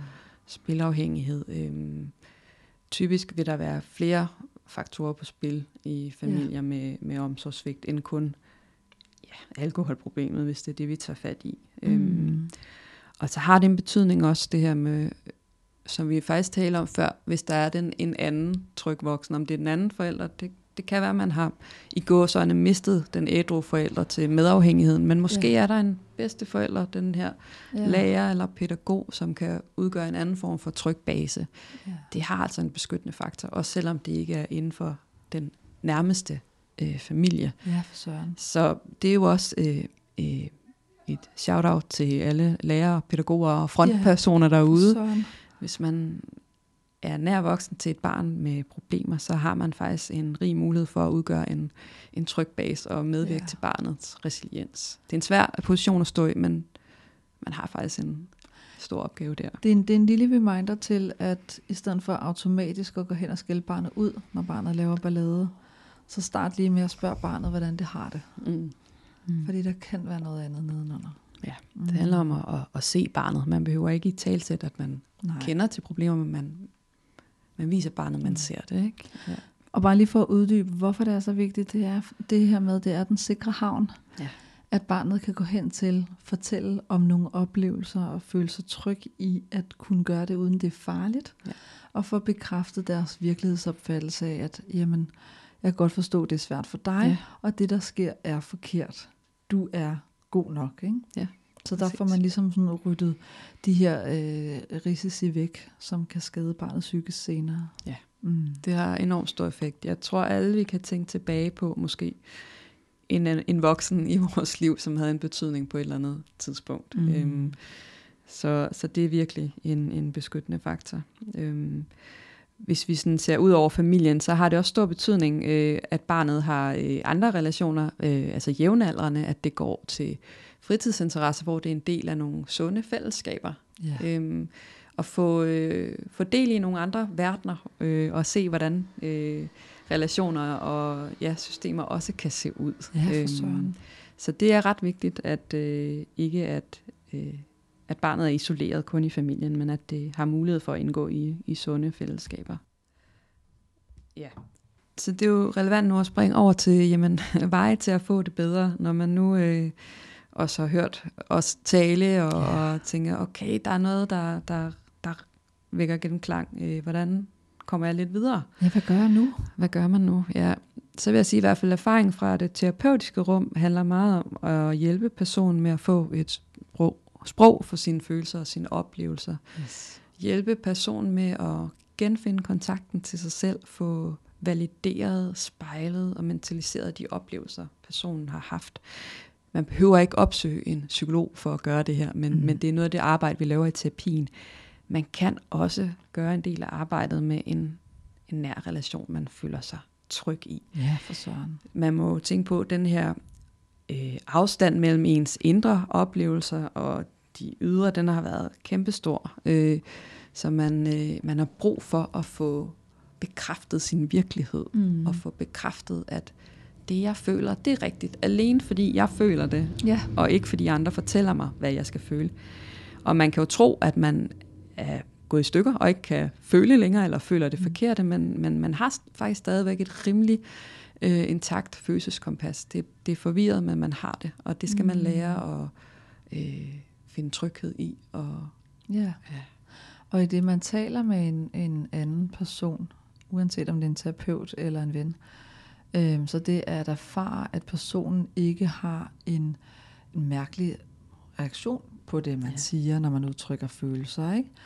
Det bevirker også til at afmontere den her antagelse, grundlæggende antagelse om, at jeg har ansvar for andres følelser. mm, At, at faktisk erfare sådan, okay, personen rummer mig, som jeg er. ja. Jeg behøver ikke lige pludselig at udglatte eller sige undskyld, og det er ikke farligt, det der sker lige nu. Og det er jo også en vigtig læring. Et er, at ens følelser er sande, at den eneste årsag, det er ens egne følelser, præcis. Og at man selv har ansvar for sine egne følelser, og at man ikke har ansvar for andres følelser. Ja. Det skal nok komme af sig selv. Det er det, vi har skammen til. Præcis, det har vi nemlig. Ja. Og man kan jo være enormt bange ja, for, hvordan andre vil reagere, og hvordan de vil modtage det, man siger. Men det, jeg hører, de fleste siger til mig i terapien, når de mm. har våget at pelsen og dele nogle af de oplevelser, ja. det er, at de får øh, empati og omsorg tilbage. Yes. Øhm, de får at vide, øj, det lyder hårdt, hvordan kan jeg være der for dig? Ja. Okay, det kan jeg godt forstå, du er ked af. Mm. Hvordan har du det? Altså, de fleste oplever faktisk, at det bliver modtaget rigtig godt. Øhm, og nogle af dem for første gang i deres liv? Første gang, ja. Mm. Det kan vække ubehag også, ja. øh, fordi det, det er lidt utrygt, u, mm. øh, at, og ufortjent kan nogen måske føle det, men, øh, men det er en naturlig øh, ja. effekt af det at dele noget svært.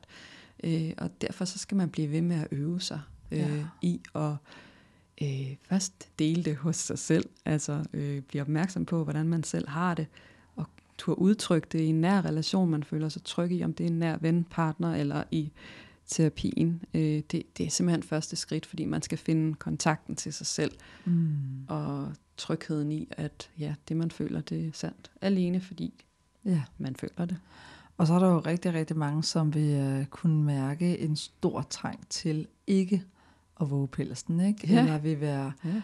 Øh, blive forstyrret hele tiden af tanker om, at uh, den anden synes nok ikke, jeg er særlig sød, og da, da, da, da, da, ikke? Ja.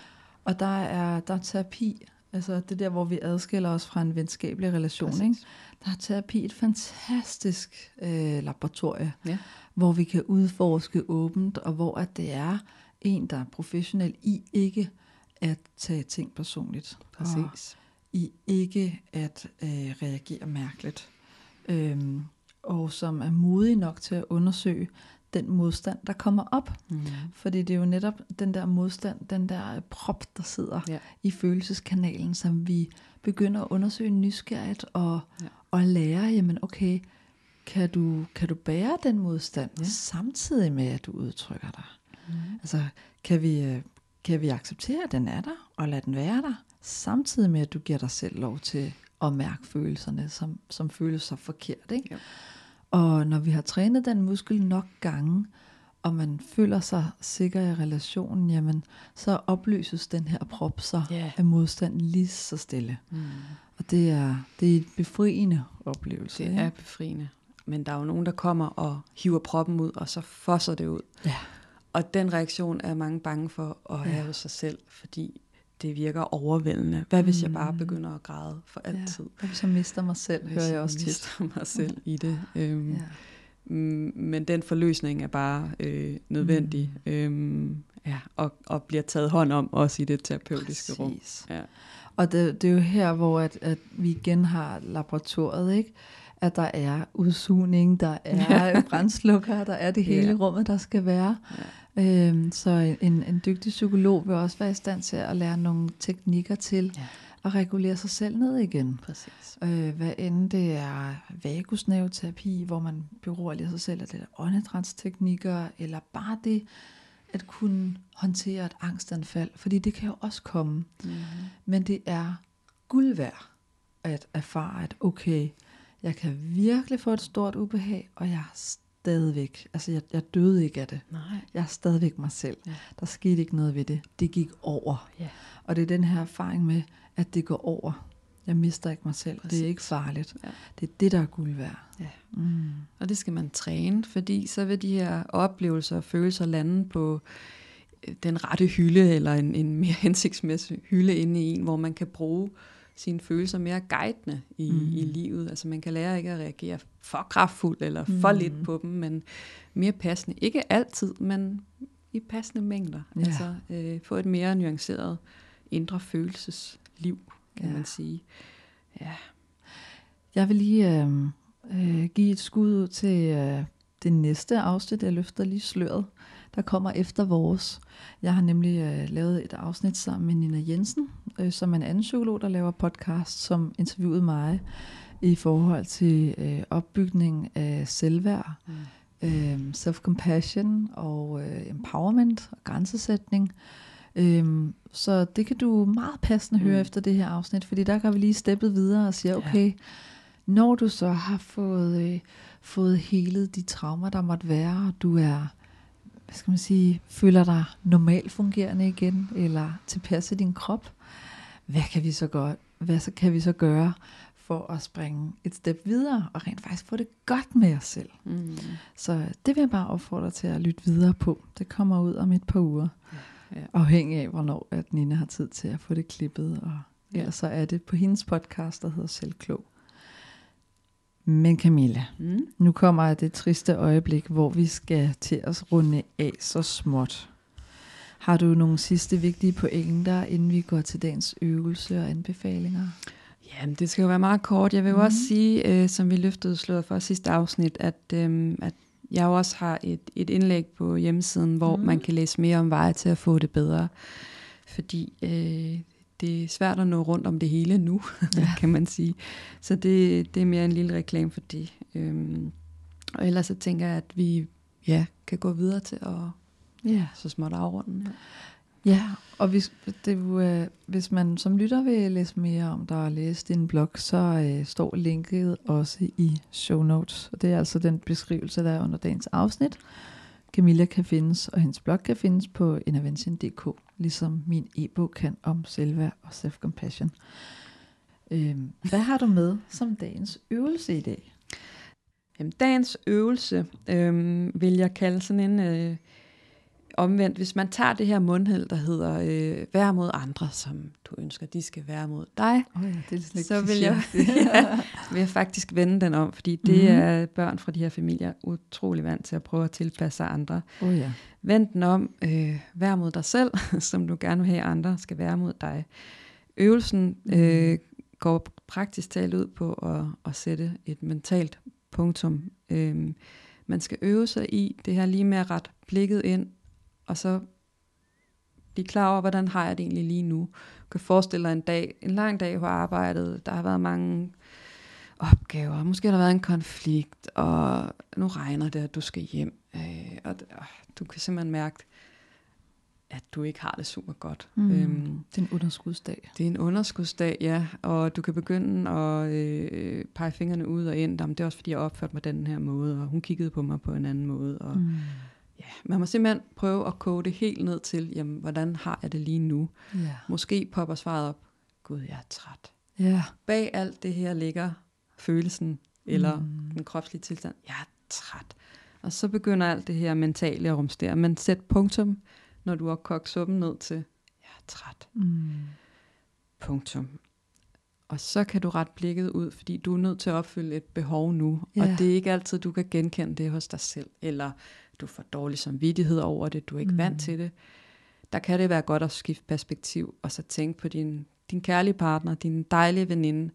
Hvad pokker vil du sige til dem, hvis de kommer og sagde, det her har været min dag. Jeg er så træt. Mm. Hvad længes de mon efter? Hvad længes de efter? Mm. Måske længes de efter lige komme hjem, ligge på sofaen en halv time. Måske er det en cykeltur og få noget frisk luft. Det, det kan være forskellige ting. Øh, men svaret vil, vil ofte komme, hvad er det, den her person har brug for? Ja. Øhm, og så må man gøre det selv. Jeg tænker, det er en fantastisk mulighed for at bruge den her evne til at sætte sig overdrevet godt ind i andre sted, og rent faktisk bruge den her superkraft vendt mod sig selv. Ikke? Så vi tager fat i den styrke, personen har, og så gør vi det til noget smukkere. Det handler meget om at øve sig Mm. i et jeg-fokus, fordi hvis man har været del af medafhængighed og benægtelse, så har man jo det her overtilpassede, Mm. andenorienterede fokus. Ja. Vi skal træne et jeg-fokus, og det er ikke ens betydende med et egoistisk fokus. Mm, mm, mm.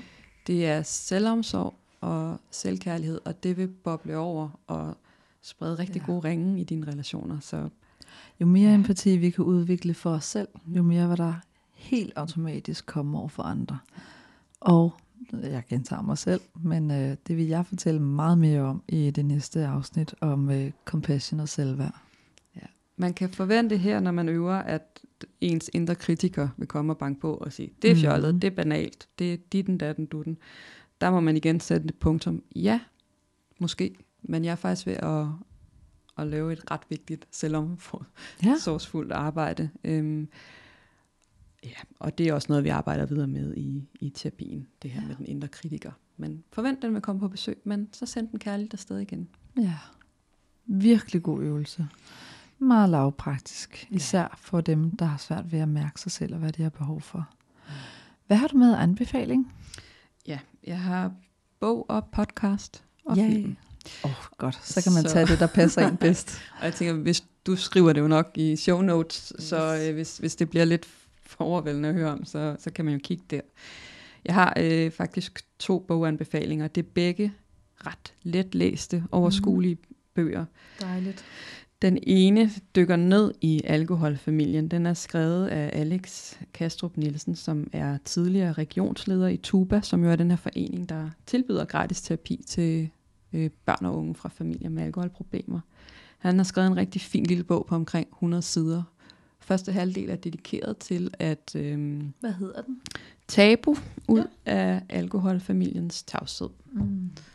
Og første halvdel af bogen beskæftiger sig med, hvad er der på spil i de her familier, hvad er det, man typisk vil have med sig.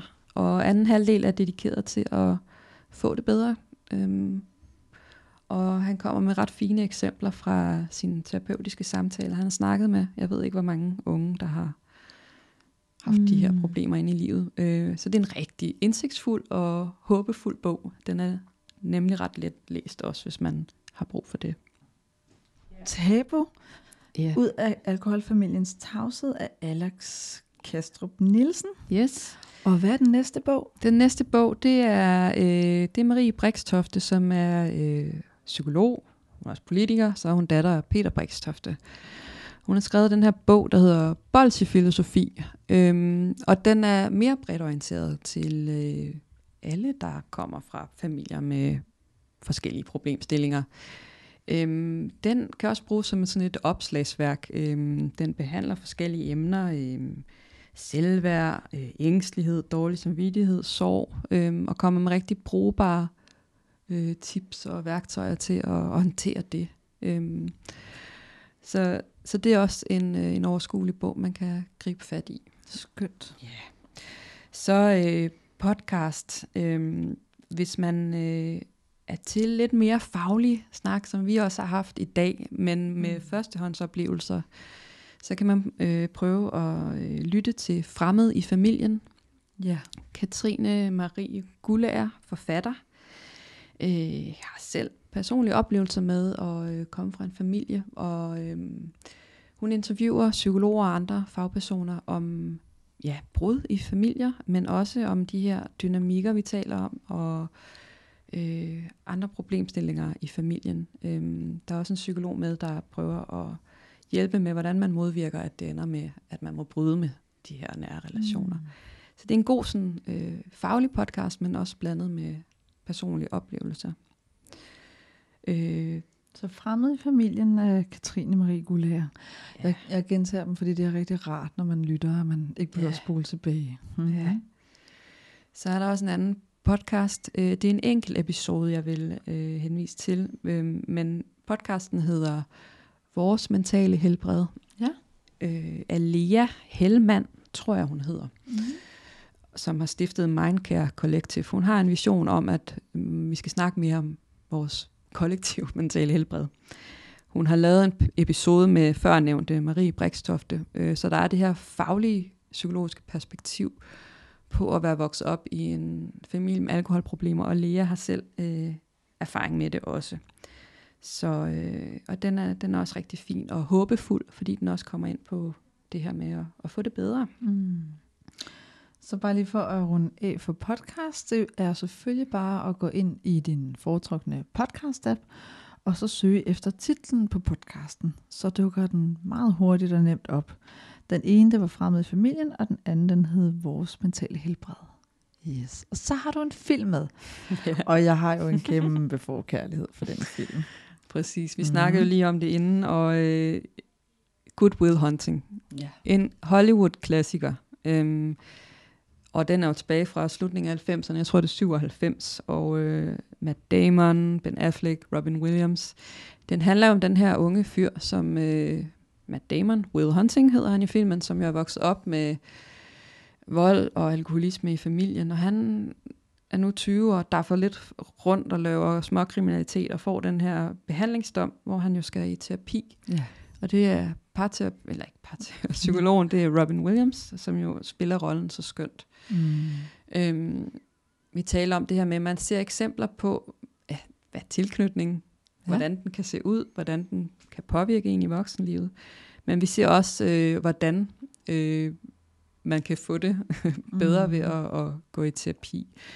Øhm, der er den her ret klassiske scene, hvor at øh, Robin Williams øh, øh, også bliver personlig og deler om sit, sit eget liv. Øh, Han gør sig menneskelig. han gør sig menneskelig øh, og sårbar over for, for Will. Øh, og prøver også at, altså, at flytte lidt på ham ved at sige det her, jamen det er ikke din skyld, det der er sket. Det er Mm. ikke din skyld. Og hver gang han gentager det, så oplever vi den her reaktion fra, fra Will, hovedkarakteren. Først så prøver han Ja. lidt at skubbe det fra sig, så griner han lidt, så Ja, han virker først undgående. Ikke? Ja, det er det, præcis. det narer. Ja. Og så ændrer det sig undervejs for til sidst, at han faktisk bryder grædende sammen. Altså Ja. vi ser en form for forløsning, men også øh, kollaps. Øhm, Ja, og inden det, så ser vi jo den desorganiserede. At han simpelthen fysisk skubber ham væk og bliver aggressiv, Ja. inden han så græder. Og det er jo, det er jo her, vi kan spotte de desorganiserede. Ja. Mm. Ja. Så det er en, en god film til at underholde sig med, men også til at få indblik i nogle af de her øh, ret stærke øh, dynamikker, som kan følge en opvækst med omsorgssvigt. Ja. Ja. Og så vil jeg, øh, du har sikkert allerede hørt det, lytter, fordi den ligger jo også på Indsigt med Cleo. Men der er det afsnit fra Serieservice, hvor jeg taler om parforhold og tilknytningssystemer, hvor at jeg også tog Goodwill Hunting med. Så der kan man høre klippet, hvis man ikke har mulighed for at se filmen, og høre os tale om, hvad det er, der foregår sådan lidt mere i dybden. Ja. Hvad gør du, Camilla? Mm. Fordi godt nok er du psykolog, men vi er jo også bare mennesker, der kæmper med hver vores. Så hvad gør du, når du har en rigtig lortedag, og du er drænet for energi, og du har de her tankefælder, og Mm. bliver selvkritisk, og øh, Ja. din batteri er bare flade. Hvad har du af nærende aktiviteter for dig selv? Øh, en mental nærende aktivitet er faktisk øh, blandt andet det, som jeg øh, havde med som dagens øvelse. Mm. Jeg har øvet rigtig meget at sætte punktum for mig selv, Ja. og ikke bagatellisere eller afvise øh, de behov, jeg har. Mm. Så hvis jeg er træt, så sætter jeg et punktum. Hvis jeg er vred, sætter jeg et punktum. Og formår jeg ikke at opfylde det behov, som måtte opstå i kølvandet på det her, så beder jeg om hjælp til det. Altså, Ja. Så er en nærende aktivitet for mig at række ud til min partner eller en veninde, øhm, hvis ikke jeg kan overskue det mm. selv. Øhm, Så den måde, du øh, fylder dit batteri op på, er det typisk gennem samtale, eller? det kan det være, mm. ja. Det er, det er meget berigende for mig øh, at bruge de nære relationer, som jeg ved kan, kan rumme mig, og Ja. ved, hvad de skal sige og ikke skal sige. Øhm, Ja. men, men det er ikke altid nemt. Mm. Men, men jeg øver mig meget i at, at sætte punktum Ja. og prøve at få opfyldt mit behov. Nogle gange har jeg egentlig også bare brug for et sceneskifte og mm. bevæge mig ud i naturen og sanse og dufte. Øhm, eller ja. bare løbe en tur. Fordi der Øhm, bliver vi jo også i kontakt med nu og her, ikke? Altså vi, ja. Vi tvinger os lidt ud af hovedet, ja. Og ned i sansningen, ned i kroppen, ned i smerten, den fysiske smerte. Ja. Det er jo også rigtig, rigtig sundt. Det er derfor folk vinterbader jo Præcis. ofte. Det skal være overskueligt. For mig er det enormt øh, overskueligt at løbe en tur. Det ved jeg godt, det ikke er for alle, men for Mm. mig betyder det, jeg skal bare have nogle sko på, noget tøj, og det behøver ikke tage mere end en halv time. Jeg behøver ikke løbe mm. hele vejen, men når først jeg er derude, så kører det faktisk Ja. lidt af sig selv, og jeg er hurtigt tilbage. Ja, og så vil jeg også bare sætte en lille parentes, der hedder, det behøver ikke være det rigtige tøj. Fordi der er mange, der er sådan, at Åh, så skal jeg købe udstyr, det skal være det Nej. rigtige mærke, og det er for mange penge, og så videre. Mm. Fuck nu det, du lever jo væk fra dem, der måtte synes, at du ser mærkelig ud. det er rigtigt. så, Ja. ja, så bemærke, hvad der er, der sker. Mm. Mærke, hvilken følelse det er. Sæt en, en punktum ved at sige, Nå, Ja. det er den, jeg har besøg af. Mm. Og når jeg kigger på konteksten og hvad andre vil gøre, eller hvad jeg vil råde andre til, så faktisk at opfylde det. Mm. Ja, Og tur bede om hjælp Ja. øh, hos andre. Øh, For de vil rigtig gerne opfylde det behov. Ja, og for dem, som, øh, som måske kan være undgående eller omsorgsvigtet derude, der hører det her, så vil jeg bare bidrage med lidt sådan clean cut, kold forskning, der viser, at øh, selv i mærkelige omstændigheder, så har vi som mennesker en indbygget lyst til at hjælpe andre. Mm-hmm. Så øh, Ja. ja. Og så kom jeg lige til at tænke på øh, den model, vi beskriver i første afsnit med øh, familiesystemet. Øh, man kan også gå ind på min Instagram eller min Facebook. Jeg har lavet en video om det. Det kan Ja. være, det kan være svært at forestille sig de her cirkler, vi snakker om. Men øh, modellen er i hvert fald tilgængelig øh, et andet sted. Og hvis man skal finde Camilla dig på Instagram, så hedder den øh, snabelagpsykolog.camillavest. Mm. Du er at finde på intervention.dk. Din blog om emnet er at finde på intervention.dk. Og jeg tænker, at øh, vi lige tegner modellen også, og øh, lægger den op på øh, din Instagram og podcastens Instagram. Den hedder Indsigt med Cleo. Øhm, og så kan man jo øh, dykke mere ned i alle de her emner gennem de to bøger, øh, to-tre andre podcasts, som vi har nævnt, og en film og en blog, så er der masser mere at hente. Øhm, hvis du kan mærke, at du lige skal søge lidt mere information, inden du måske tager skridtet til at søge hjælp. Mm. Og som det aller sidste, så vil jeg jo bare lige sige velkommen til Camilla i Intervention. Tak, Cleo. Du er jo vores øh, nye selvstændige psykolog. Du har tonsvis af erfaring med de her emner. Mm. Og øh, nu er vi så heldige at få dig ind i folden. Så øh, har man fået mod på at få noget øh, lækkert, dybt, empatisk terapi fra en dygtig psykolog, så synes jeg, man skal tage fat i dig. Tak, Cleo. Mm. ha' en rigtig, rigtig god dag derude.